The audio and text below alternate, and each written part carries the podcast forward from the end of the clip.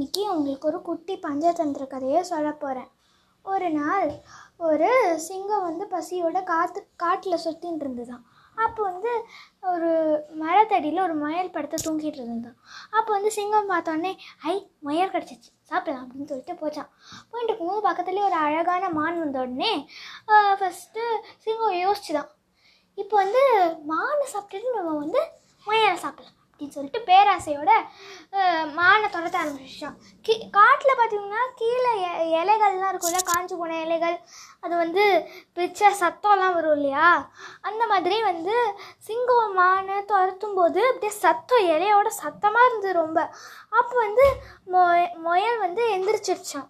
ஐயோ ஏதோ பயங்கரமாக நடக்க போகுது அப்படின்னு சொல்லிட்டு முயல் வந்து ஓடி போயிடுச்சான் எங்கேயோ. அப்போ வந்து சிங்கம் வந்து துரத்தி துரத்தி பார்த்துச்சான். பிடிக்க இல்லையா சிங்கம் வந்து உணவுக்காக ஓடுச்சு. ஆனால் மான் வந்து உயிருக்கான ஓடிச்சனால வேகமாக மான் ஓடி தப்பிச்சிருச்சான் ஆனால் சிங்கத்தால் பிடிக்கவே இல்லை பிடிக்கவே முடியலையாம். அப்போ வந்து சிங்கம் வந்து சரி போ அவன் முயலாவது சாப்பிடுவோமே அப்படின்னு சொல்லிட்டு போச்சு.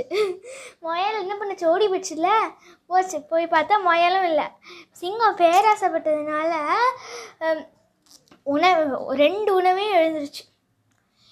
ஃபஸ்ட்டு சிங்கம் முயலை பார்த்தது தூங்கிட்டது நல்ல சான்ஸாக போய் சாப்பிட்லாம்ல அதை?